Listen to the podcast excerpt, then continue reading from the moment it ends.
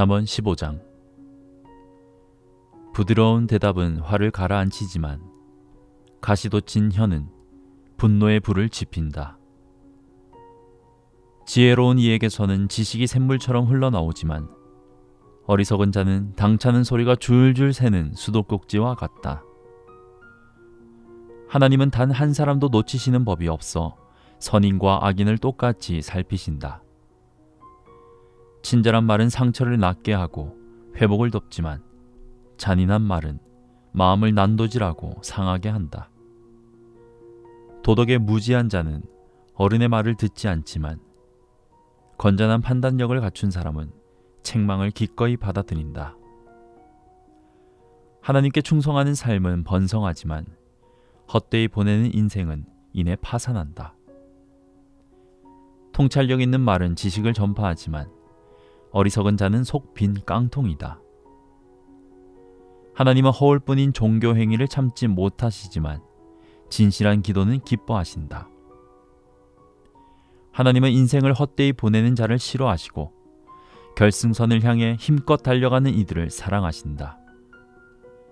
하나님의 길을 떠나는 자들은 공경에 처하고 하나님의 법규를 싫어하는 자들은 막다른 길에 이른다.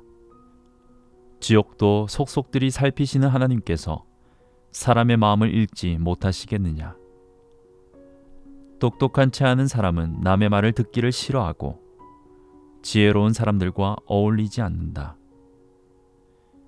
마음이 즐거우면 미소가 피어나지만 마음이 슬프면 하루를 버티기도 힘들다. 현명한 사람은 늘 더 많은 진리를 이해하고 싶어 하지만 미련한 사람은 일시적인 유행과 욕망에 만족한다. 마음이 괴로우면 삶이 괴롭지만 마음이 즐거우면 하루 종일 노래가 떠나지 않는다. 하나님을 경외하며 소박하게 사는 것이 골칫거리 가득한 부자로 사는 것보다 낫다.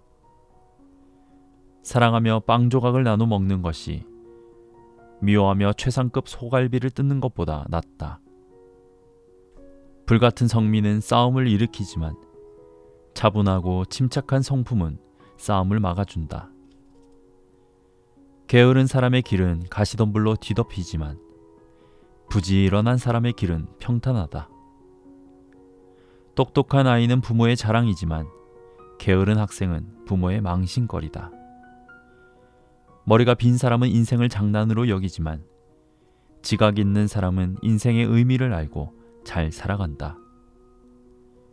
유익한 충고를 거부하면 계획이 실패할 것이고 유익한 조언을 받아들이면 계획이 성공할 것이다. 마음에 맞는 대화는 참으로 즐겁다. 제때 나온 알맞은 말은 덧없이 아름답다. 바른 생각을 하는 이의 인생은 하늘로 가는 오르막길이다. 지옥으로 가는 내리막길과는 정반대 방향이다. 하나님은 오만한 자의 허세를 깨뜨리시고 설 자리가 없는 이들과 함께 하신다.